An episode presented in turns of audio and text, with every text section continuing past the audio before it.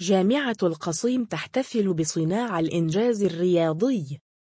صراحة القصيم أقامت جامعة القصيم ممثلة بعمادة شؤون الطلاب أمس حفل صناع الإنجاز الرياضي برعاية معالي رئيس الجامعة الأستاذ الدكتور عبد الرحمن بن حمد الداود بحضور وكيل الجامعة الدكتور محمد بن عبد الرحمن السعوي ووكيل الجامعة للشؤون التعليمية الدكتور محمد بن فهد الشارخ وعدد من عمداء الكليات وطلبة الجامعة.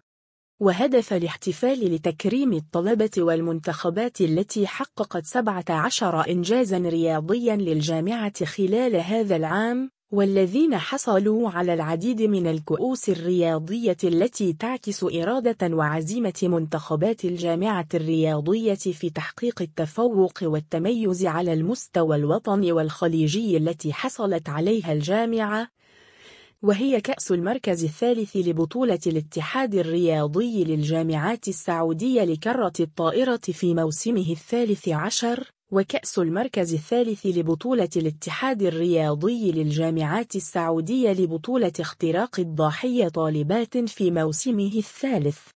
كما حصلت الجامعة على كأس المركز الثالث لبطولة الاتحاد الرياضي للجامعات السعودية لكرة الهدف في موسمه الثالث عشر. وكأس المركز الثالث لبطولة الاتحاد الرياضي للجامعات السعودية لبطولة اختراق الضاحية في موسمه الثالث عشر وكأس المركز الثالث لكرة الطائرة في الدورة الرياضية التاسعة لجامعات ومؤسسات التعليم العالي في دول مجلس التعاون لدول الخليج العربية وكأس المركز الأول لبطولة الاتحاد الرياضي للجامعات السعودية لكرة القدم في موسمه الثالث عشر.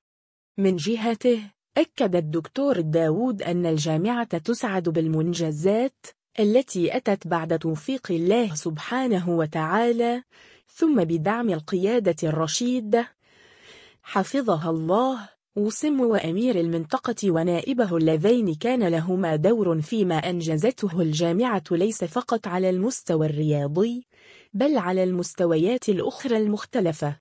وكرم معالي رئيس الجامعة منسوبي عمادة شؤون الطلاب ممن بذلوا جهودهم في سبيل خدمة الطالب والجامعة والفائزين بدوري الكليات بالجامعة والتي شارك فيها 22 كلية وبمشاركة أكثر من 440 طالباً حيث حقق المركز الأول فريق كلية العلوم والآداب بايرس وحصل على المركز الثاني فريق كلية اللغة العربية والدارسات الاجتماعية كما كرم معاليه منتخبات الجامعات للألعاب الفردية. ومنتخبات الجامعة للألعاب الجماعية.